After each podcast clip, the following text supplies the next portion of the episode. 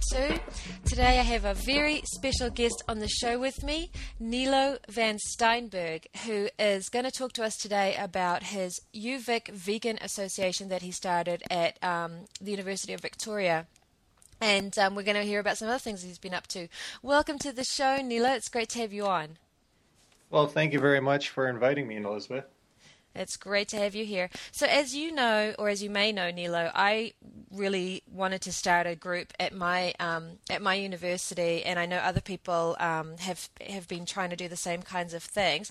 And um, one of the reasons why I asked you on is because you had such success with your group, and um, I just really wanted you to just share your experiences um, especially with combating the prevalent welfare um, advocacy that people really want to do, the default position. So, first of all, um, are you still studying? Uh, no, actually, I've uh, graduated in 2005, but I'm still involved with the group.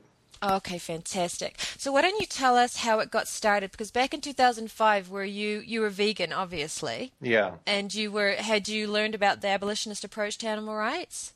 Uh, no, actually, I hadn't learned about that until last couple of years. Until the last couple of years. Okay, so that's interesting. So you probably had to transform the group a little bit. So why don't you tell us how how the group got started? What did you do in the beginning?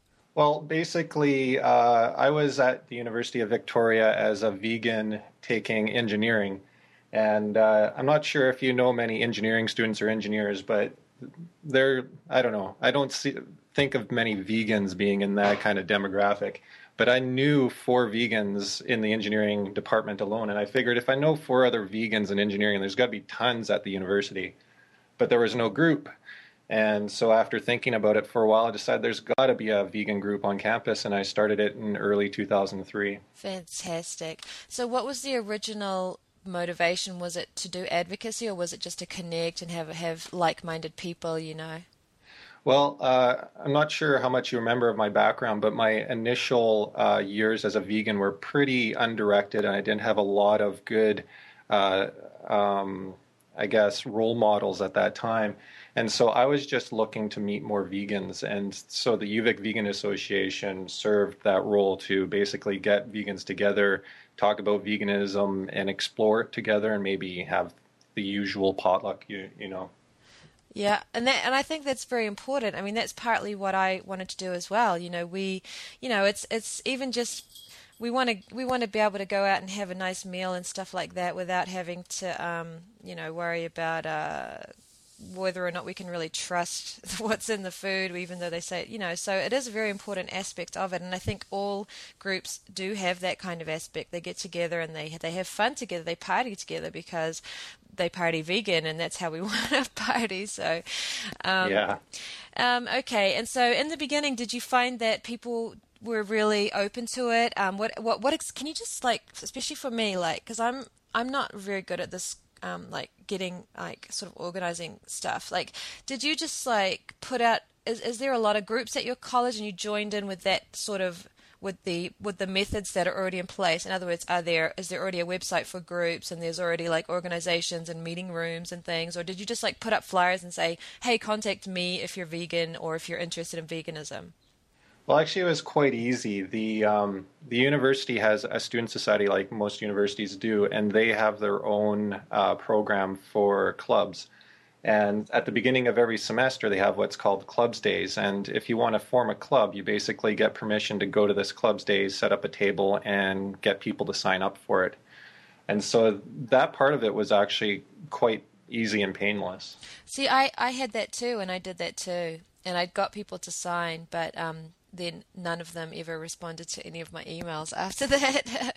okay. So you got a bunch of people to sign, and then. Um, how did you arrange the like did you have meetings like did you say okay did you email everybody and say okay you guys all want to be in this club um, and um, we're going to meet in such and such a place at such and such a time uh, basically uh, it, it's it, it, you really have to read uh, the people that are involved and what they're looking to do um, and of course, if I was to do it all over again, I'd be doing it a lot differently because of what I've learned since then as a vegan and as an abolitionist. Oh, how, you'll have to go into that later. I'd like to know what what, yeah. what you mean by that. Um, okay, so sorry to interrupt you. Um, you have to read the people. You mean like to see whether they're serious or? Well, stuff like that. Like, uh, so it, it always helps to have a meeting at the beginning and just to get your bearings and see what everybody's interested in. Um, and so, whether that's meeting uh, at a potluck or, or meeting in a room and getting together, um, as a new club, what we had to do is meet together and uh, vote in our constitution and and stuff like that. So it was kind of an excuse to get together, and anybody who was interested in the club obviously would show up. Um, and then and then you gauge it from there and try to guide it. But of course, it, it can be quite a bit more difficult. Like I said, if I was to do it differently or do it again, um, I'm not sure how it would go because um, as abolitionists, uh, we have a lot of uh, adversity, I guess you could say, nowadays with the prevalence of the welfare welfare organizations that are posing as animal rights groups. Oh, absolutely. And um, are you trying to say that, in other words, like you back then you were you were looking to meet up with people, you weren't an abolitionist, um, you hadn't really heard the philosophy, and so if people showed up with you know supporting PETA or saying oh hey let's hand out these flyers and stuff it was all kind of like yeah you know we're all vegans and we're all going to do this thing and so you think that you got um, because I know you'd get more people that way. I mean, I know if I said vegetarian slash vegan, or if I was like, if I tried to get involved with, you know, SAFE and allow them to promote their stuff, I know I'd get more people, but I don't want to do that. Um, is that what you're saying? That you'd do it now? You'd go straight with an abolitionist message from the beginning and just take the few people that you could get from that and grow from there because that's what I'm that's what I'm planning to do. And yeah, exactly. Because um, like sure, uh, by softening or whatever you want to call it the message, you could get more people, but does that really uh, make any progress? And I, I, would argue that you don't. Um, like I, I've this club has been in existence for eight years, and if I look back at what it's accomplished uh, for the first six years of it, potlucks, and so big deal, right? And uh, and so like as hard as it can be to have less people being interested, I think you actually make more of an impact by trying to keep the message ethically consistent. I absolutely agree with you, and that's why I'm not fazed by that. You know, um, I absolutely agree. Now, um, I I do find that a lot of people just want to get together. They just want to eat vegan food together and they just want to relax and they don't want to do advocacy. So for people who just don't want to do it, I think potlucks, you know, are a good place. And, and, I'm not saying people who and people who do do advocacy should also be able to go to those potlucks and enjoy themselves. But for people who are dedicated to do advocacy, there's only one kind of advocacy that I want to do, and so I'm happy to work with a smaller group that's doing that rather than a bigger group that's really not that's really promoting the, you know, just sort of like doing the default welfare position because, as we agree, it doesn't it doesn't help animals. Um, so I, I, totally agree with you there, and I, am sure the potlucks were great. Now, when you can you just sort of let us know, like, I'm sure that there was a bit of a it was a bit of a boat rocker when you came back because were you like the president of the club? Uh, sort of. Uh, the way we formed the club, uh, we decided not really to have any uh, hierarchical positions like that. So everybody who's involved with the club is just a UVA director. Awesome. And yeah, and uh, th- there's pros and cons to it because, like, sometimes when you try to do stuff by committee, it's hard to say who's doing what. But uh, as long as somebody is keeping on top of things and making sure what needs to be done is getting done. Um, but uh, I've I've been involved with the club for most of it. There was a period of time in the middle where I wasn't involved with uh, much of anything for various reasons, and then I came back a couple of years ago with renewed drive to do some advocacy. And I met a uh, new advocate who's an abolitionist uh, vegan, and I call him my abolitionist mom because he introduced me to abolitionist abolitionism and that's uh, Joe Furon. I'm not sure if you've seen him on the uh, forum, but I have seen him on the forum. He's great. Yeah, he, he's super awesome. And so when he started getting involved and I was getting re-involved, then we we wanted to drive the club in a very consistent, ethically consistent direction. And there, yeah, it was it was definitely a transition period to be had. And uh, but we're essentially through that and just uh, plugging on that's, down the road. That's fantastic. Okay, for people like me who who I look up to people like you and what you've accomplished with this group, I'm sure it was difficult in some ways. But um, how did you get through that? Because I know it must have been in some ways difficult, at least going by my experience. Yeah, well. Uh, there, there's when it comes down to it, there's not an awful lot of people that drive the UVic Vegan Association. Like, there's whenever you have any sort of uh, group like that, there's always a core group of individuals who are running the show. And so it wasn't like we had to convert the entire club of 400 plus members into abolitionism. They either get involved with the events we put on or they don't. Um, and so when when uh, we started to change the direction, it wasn't so much that we came in, Joe and I, Joey, uh, came in and said, okay, this is what we're going to do. It's just like, this is what we're interested in doing and we're going to do it. And since we were the ones doing stuff and organizing stuff, that's what got done. And then at some point, we decided to talk about what direction the club truly should be going in. And that's when it really kind of started to get a bit rocky, as when we're trying to uh, kind of figure out what we should be doing as an a- animal rights uh, activist club. Okay. When you say rocky, were there people who were opposed, who were wanting to promote welfare reforms and things?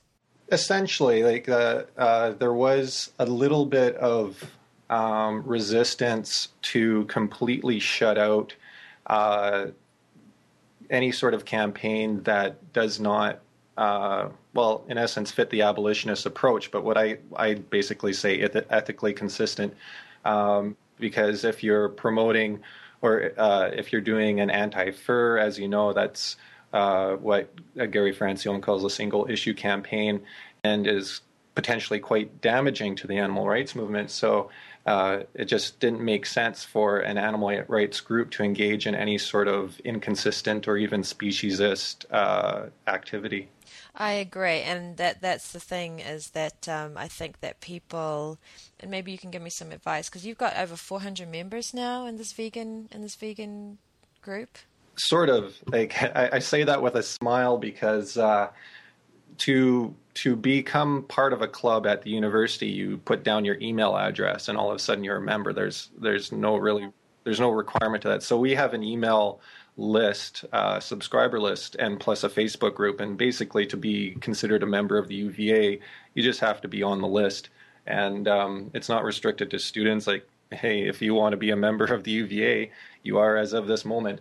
Well, that's cool, though. That's cool because you've got a whole bunch of people who are getting the information and you really can't force them to, to either stop doing what they're doing individually or force them to come and join you. But at the very least, they're getting your consistent, ethically consistent message, and they're part of a club that's run and whose pretty much only campaigns sounds to me are you guys are doing it are ethically consistent. Now, what would you do if, say, a bunch of people got together and were like, we're going to represent the UVic. Oh, sorry, we're going to represent the UVA, and um, but we're going to do an anti-fur thing and we're going to do it as UVA. What, what, I mean, does that ever does that thing ever come up, or do people not do try to do that? Because I'd be worried about that, you know. Yeah, that that's definitely a concern. Um, it wouldn't. I can't see that really happening with the UVA because um, as as many people as we have on our email list, are the attendance for events ranges from very few to to a bunch, and and the people that are generally involved, they they they feel. Uh, they like to take part in events, but they're not necessarily interested in organizing events. And so, um, like we we had when when we started to convert to a more abolitionist uh, approach to activism, uh, we did lose uh, uh one director in particular, and it was just uh, basically a matter of um, going our separate ways. And so this one individual created their own club at the university and they're still doing what they want to do. And so hopefully if ever somebody else wants to do something like that, they won't take a club that's decided to be like it's now ingrained in our mission, vision statement and so forth that we don't want to engage in that sort of stuff. So my hope is that they would just go their own way. Yeah, no, that sounds like you're doing. You know, that this is a real. To me, this is a real success story because you've um, you've made it happen. And I also believe that because I think one of the reasons why my club never happened, well, I never dedicated enough time and effort to it um, as I could have. But you're absolutely right. A lot of people, and myself included back in the day until I realized I had no other choice, they really don't want to organize things and stuff like that, but they'll they'll jump on in if it's all there. If you lay it out for them and say, okay, we're having this event, we need you to bring these pamphlets, can you please do that? And that's how you can help us. And they say, yeah, great. And then they show up and you take care of all the logistics and you take, you actually will have a lot more people who are willing to help as long as you're willing to do all the planning and stuff like that. Um, because I think that's why a lot of people get involved in these other groups because they do want to do stuff, but they don't really know where to, what to do. They don't really know how to get started. And all this other advocacy and these major organizations are so well established. They've got plans plans in place. They know the venues. They they have the materials, and so people are like, "Oh, it's easy. I just they they just give me a task and I do it." And I found that when I did my university group, the website, the introduction about us was kind of like I was kind of like saying to people, come along and we can all talk about how we're going to do this because I really didn't have anything in place like I want to do this and I need people to do that. I was like I need ideas, you know, and I'm realizing now that we're going to have to put it together and we're going to have to ask people to do specific tasks. And that's the only way that we're really probably going to get the ball rolling is if we say we're going to do this on this day, we need this to be done, we need that job, we need that job, who wants to help us? And then people will say, I'll do it. And then it's like they don't actually have to think. yeah. That, that's exactly that's exactly it, and it, it's not to disparage people in general, but people have their different priorities. Like people like you and me, we put a focus on our activism, um, but not a lot of people really like to be activists. Like if you look at uh, Sweatshop Labor, how many people are actively uh, campaigning against that in our lives?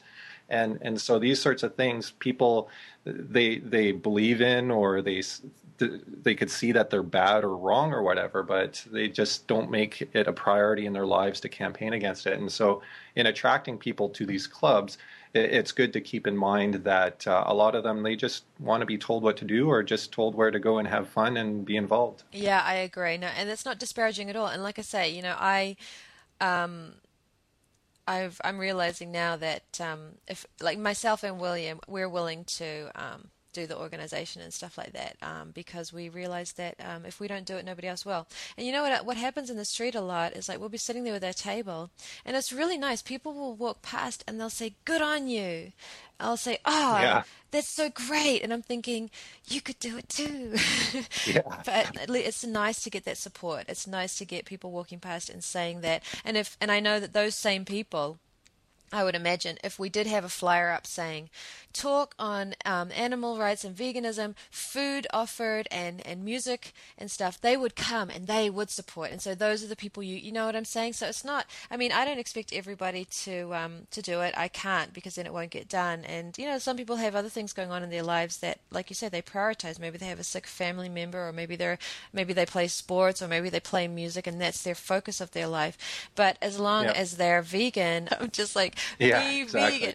So I'm really inspired by this. So I think that you've, I mean, I kind of came to that conclusion already. Um, I realized when I looked at, like, if, because I, I don't want to be a leader. I don't want to be like, the president or anything like that. I, I like the way you're doing things, and I'm glad that you've come up with that idea. It's like everybody's a director. We all do stuff. I like that idea. And the stuff that we're doing is stuff that anybody can do. But I have had another person tell me who is a she is not an abolitionist, and she has. Um, we've had some discussions about it, but she's been always mostly polite and she's like, look, you know, you have to compromise. She said, this is one thing I've learned from what I'm doing. She's like, you got to compromise. And I'm like, I will compromise on tasking, I'll compromise on workload, I'll delegate, but I'm not compromising on the ethics. So forget it. Exactly. I'm not. I'm not going to compromise. If that's the compromise you're talking about, I ain't doing it.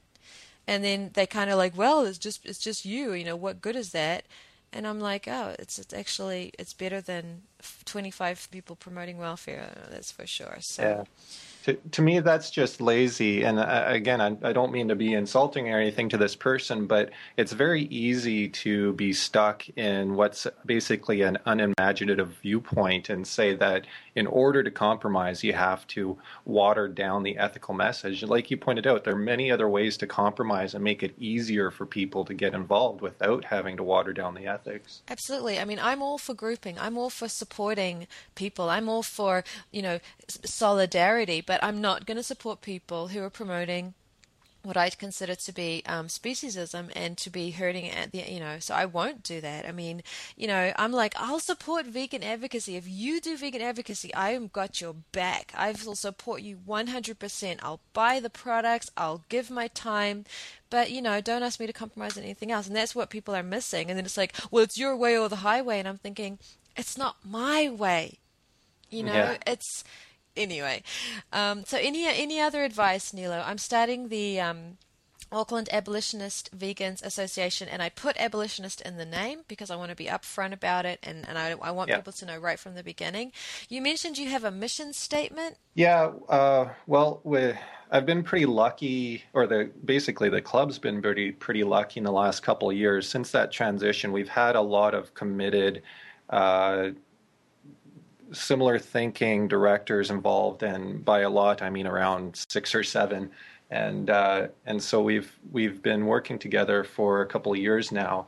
And last year in the springtime, we decided to have a brainstorm session on uh, what exactly the club stood for. And so we brainstormed on our vision statement and our mission and our values just to kind of have that founding foundation for what we're doing. That's awesome. So that means that anybody who subscribes to your club can that they'll be taken to this and then they can read that and then they can see okay this is what I'm subscribing to this is what this club is about and there's yes. no no doubt there can't be any I mean I want to do the same thing um, I'm, i want to see if I can just copy and paste um, Gary's one, the abolitionist approach one.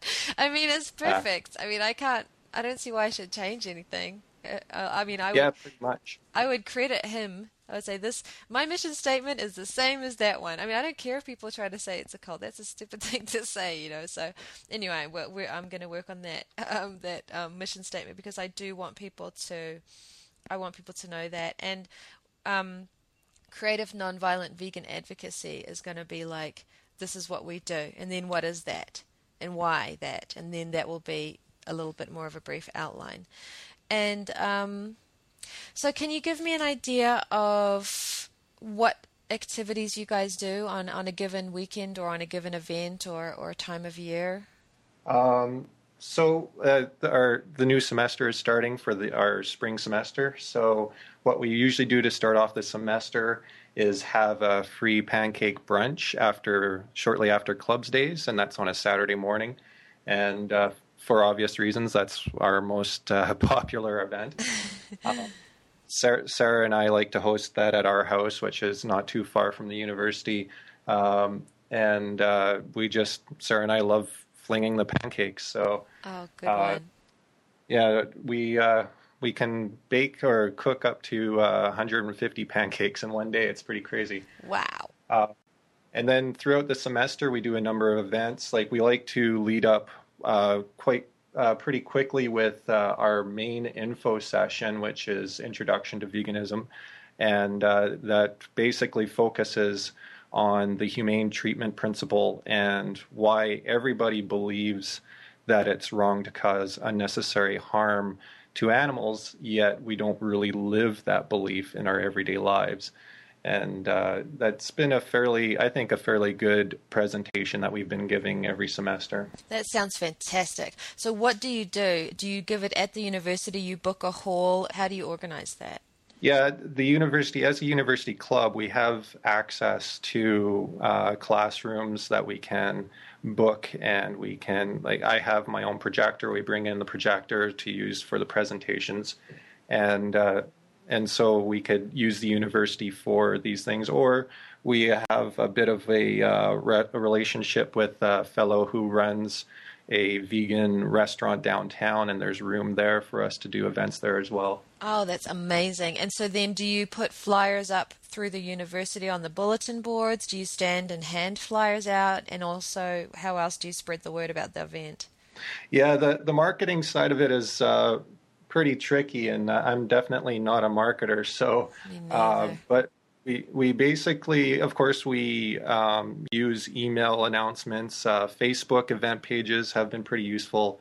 There's the university also has a, an events calendar that it has on its website, and we post on that, and it's brought some people out. Uh, we also do posters from time to time and uh, send out messages to list serves and stuff like that. Oh, that's heart- that's heartening to me that you're getting it out a lot of it digitally because um, when you when you're doing it with posters and things, it's really it can get expensive and um, and also it can be really time consuming because you have to go around and pin them all up. So it's good to know that you can reach a lot of people through the Facebook page and things. I mean, I think I mean I do want to start a Facebook page, but I still I still want to stick up flyers and stuff um, around the place um, in the street and stuff like that. Um, but it'll just be me and William doing it, so um, we'll just stick them up like wherever we can. Um, I just, mm-hmm. even if I get one person that way, but I would probably spend a lot more time trying to get an email list together. I think that's a great idea. Um, okay, and then you give a presentation. And so then do you open the floor up to questions, or do people just sort of watch everything? You give them information, then they leave, or how do you sort of get the contact to find out what how they took the information? Yeah, it's really important with all of our events to have that uh, interaction with the people who come to attend them. And so, with this, uh, our, what is uh, I call our flagship presentation, Veganism 101, we uh, present to the uh, audience, and then at the end, we open it up for questions. And uh, it, I'm not sure if you've done much public speaking, but some days you can get absolutely zero questions, and some days you could get a dozen questions. And so, uh, for those days when people seem resistant for questions, then the presenters uh, may bring up possible questions to answer themselves, or we might have like fellow directors in the audience. They'll say, "Well, what about this?" Ah, uh, yeah. And just to get the ball rolling. Okay, that's cool. Oh, I just I just love this kind of stuff. It's what it's stuff that I really really want to do, and um, I'm getting a lot of inspiration from it. And um, so, do you find a lot of non-vegans coming to your events, or is it mostly other vegans? Uh, we actually have a fair number of non-vegans that come to our events, which is great. Um, every so often we get a vegetarian, and sometimes we market events strictly for vegetarians. Like we took our veganism 101 presentation, tweaked it a bit, and called it "Why Vegetarian." And oh, uh, interesting. And how did that go? It it went just as well as it normally goes. Um, we we tried it once last year like that, and uh, and the idea being, well, if you're vegetarian, why are you vegetarian? And if it's for ethical reasons, well, we've got some information for you. Oh, that's really yeah. cool. That's a really good yeah. idea. Um, yeah. And what's it like where you live? Is there a lot of vegan restaurants there, and there vegan clothing stores, or how's it? How's it where you live? Uh, well, I feel we're pretty lucky. We have two restaurants that are completely vegan, and uh, they're both great restaurants. I love them both. Um, and uh, Victoria is pretty progressive and pretty hippie-ish. It's kind of like Boulder, Colorado, if you know that town at all. It's kind of a little bit like the affluent hippie uh, area, um, but also a lot of the less affluent hippies, I guess you could say as well. Um, anyway, the point I'm trying to make is that there are uh, a lot of alternatives uh, out there for purchasing uh, vegan products. That's really good.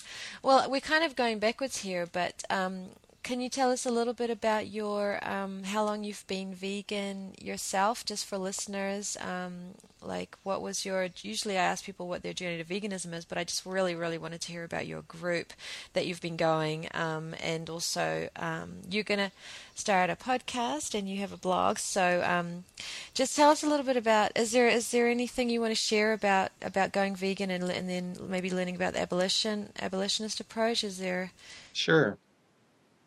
Um, so I uh, went vegan in the summer of 2000, and uh, the reason why that happened is I moved into a house here in Victoria with a bunch of other engineering students, and one of them happened to be vegan. and that was the first time I was confronted with the the idea that there's uh, people out there that are not using animals. And uh, so after a short while, I started asking this fellow questions, and he answered them. And that night, I decided to go vegan. Um, and so I have, I definitely thank my, I call him my vegan mom, Jay Walls, and uh, I thank him for uh, introducing me to veganism. And uh, and other than that, though, I didn't have a lot of, uh, like I said, vegan role models at the time, and so it was really, um, I don't, I, I, kind of call it a, a shallow uh, version of veganism where it I didn't really have a solid understanding of animal rights itself. I just knew that it was bad to uh, use animal products or purchase animal products. So I'd, I'd, have to say I was still quite speciesist at the time. Um, and, but I, I, like I said, I, I, I, avoided all animal products. Not like I was uh, wishy-washy or honey on honey or anything like that. Okay, so that's really interesting. So the guy who spoke to you about it, he was a vegan, but he was not an activist, and he was definitely not an abolitionist. But he definitely, when he spoke to you about veganism, he didn't say go vegetarian first, or he didn't say buy happy meat. He said. No, I'm vegan because I think it's wrong to eat animal products and use animal products, and I don't use any animal products.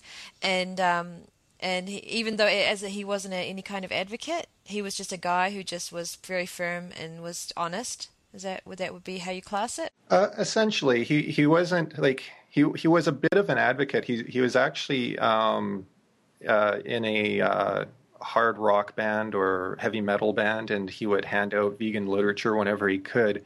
Uh, so he was a bit of an activist but um, it's not like he was, uh, from what I know, that he was organizing events like like uh, i w- I've been doing or anything like that. So he had his own form of activism.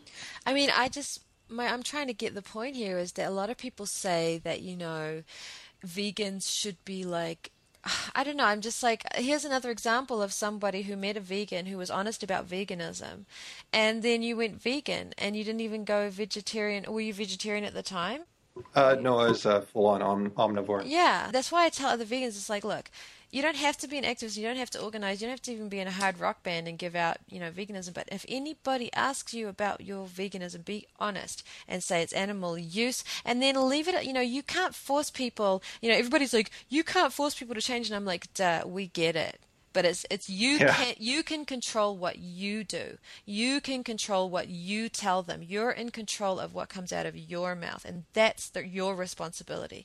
What they do with it is sadly beyond our control. But if you learn how to, you know, be honest and consistent, you will see the the results, and that's why I'm trying to get people to be responsible. You know, the first like with that that change, you know, be the change you want to see in the world, and do you know as a vegan, you have an obligation to be honest and to be and to not compromise when you're talking to people because that you can control. So you can't. There's no excuses for not doing that. There's no excuses for not doing that. You can't use the other person as an excuse. You know. So I'm really just. I love hearing stories about people who just met a vegan and then they went vegan because they saw there was like a living example. It is like that's why Gary Francione says it's the best form of activism there is is to be, you know, vegan and be an honest vegan and not back down when you're talking to people. And you don't have to be, you know, you just be honest with them. And, and oh, I just, I really love hearing stories like that, you know.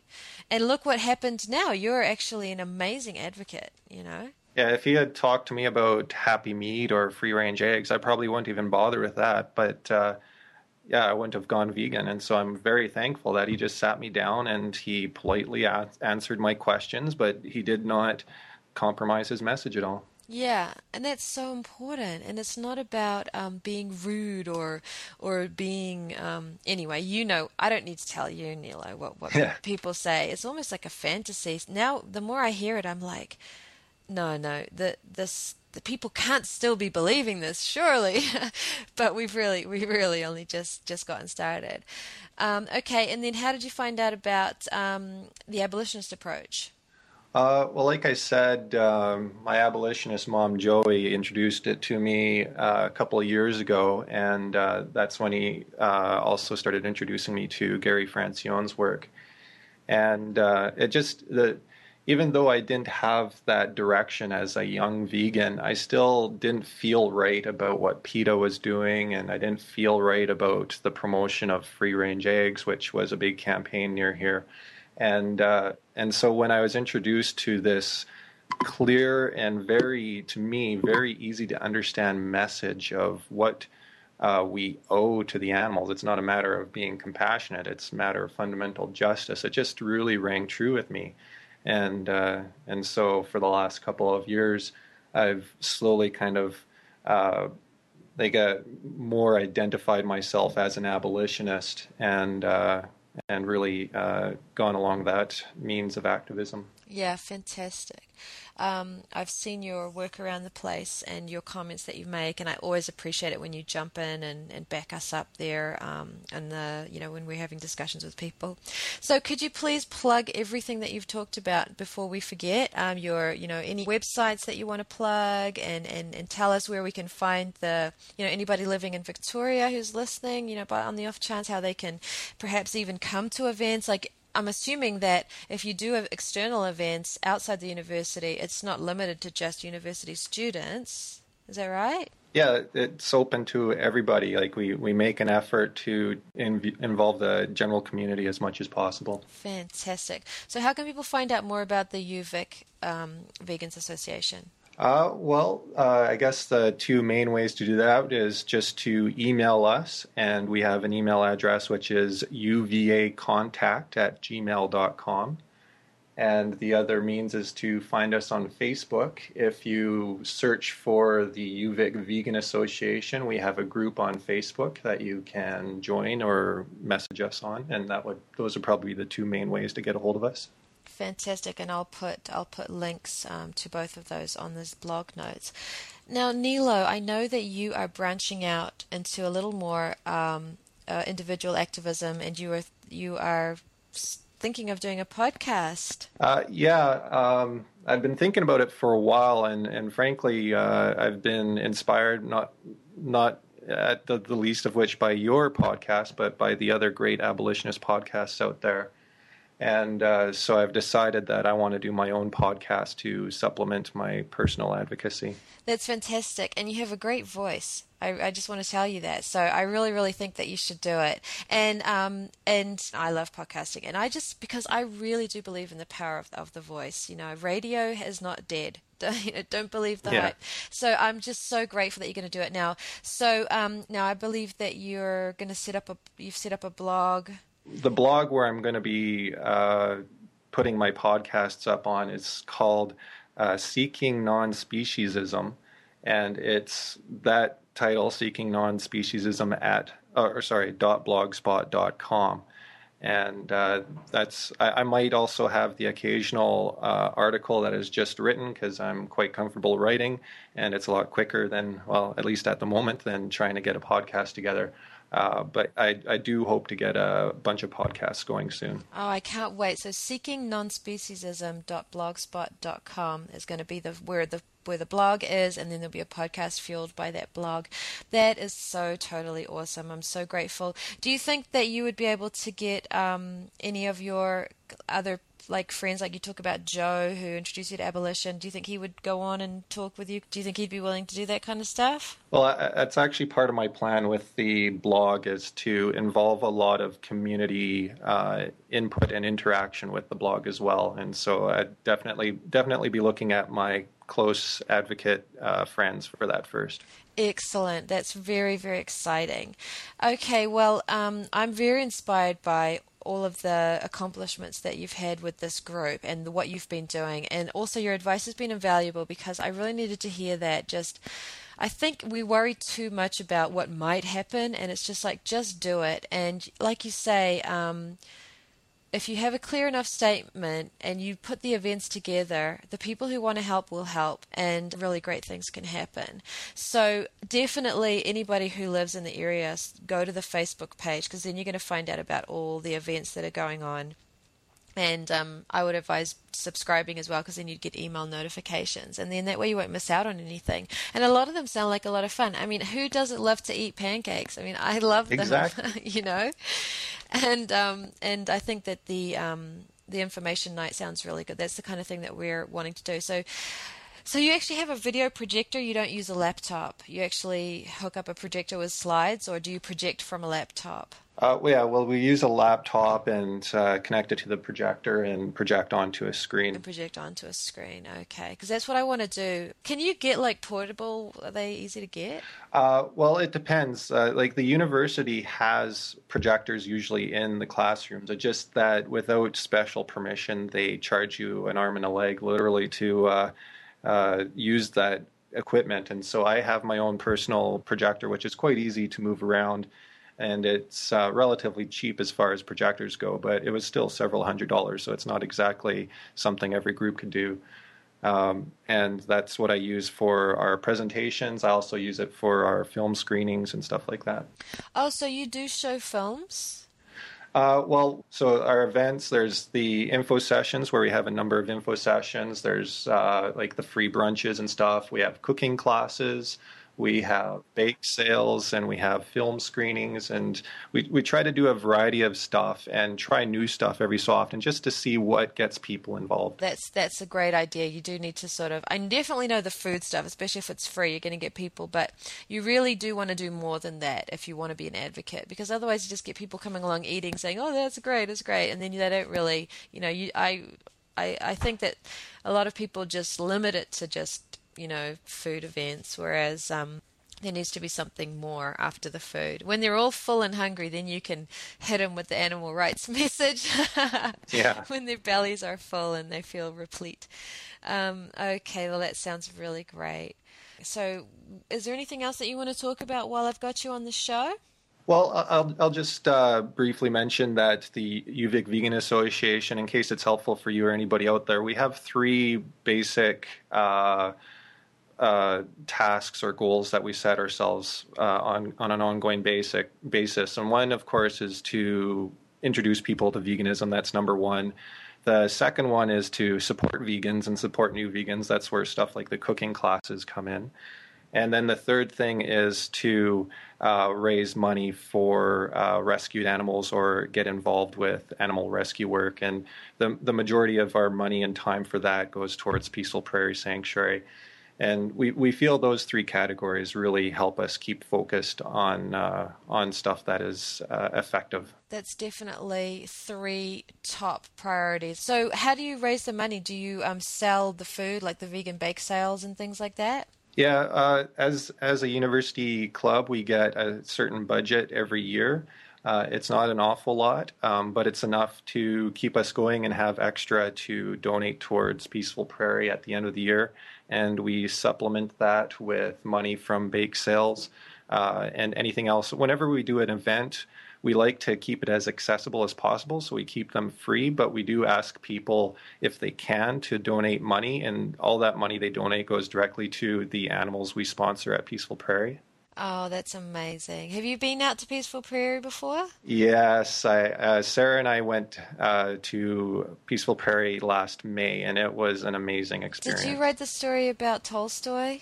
I did, yes. Do you want to tell us a little bit about him? Uh, well, uh, Tolstoy is a goat that I met at Peaceful Prairie, and all the residents at Peaceful Prairie are so amazing, and the, like they're individuals with unique personalities, and it's just amazing to get to know them on any level.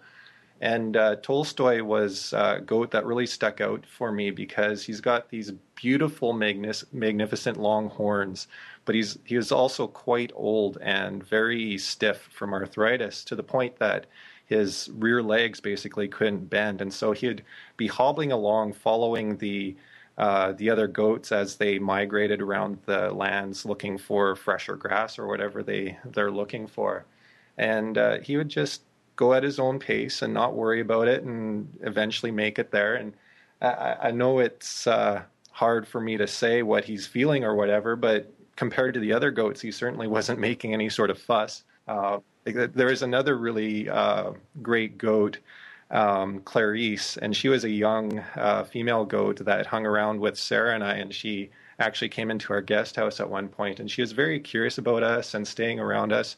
But whenever the goat herd got too too far away, she would let out this pathetic bleat and start running after them.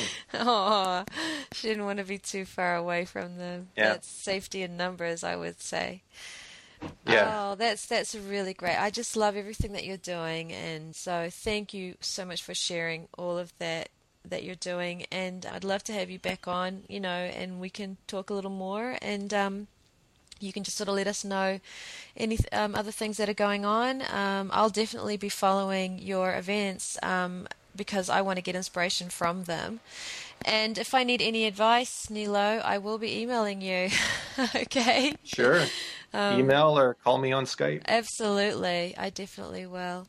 Well, you and Sarah have a lovely rest of the day. What time is it there? Uh, it's 10 to 4 right now. 10 to 4 on Saturday? Yeah. Yeah, okay. It's, you guys are really far away from us. It's 12:50 on Sunday here. So it is really it's about 21 hours difference, isn't it? Yeah. Oh well, Sunday's a beautiful day.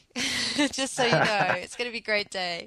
I got lots to look forward to then. Yeah, you do. Well, I'll be seeing you. I'll be seeing you on the forum, and you know, obviously around the place. And I really do appreciate you coming on, Nilo. And thanks so much for everything that you're doing. And everybody, please um, check out the links. I'm going to put them in the um, blog notes. And um, I'll speak to you again soon, Nilo. Great, Elizabeth. Thanks a lot for having me on your show. It was an absolute pleasure. I'll talk to you again soon.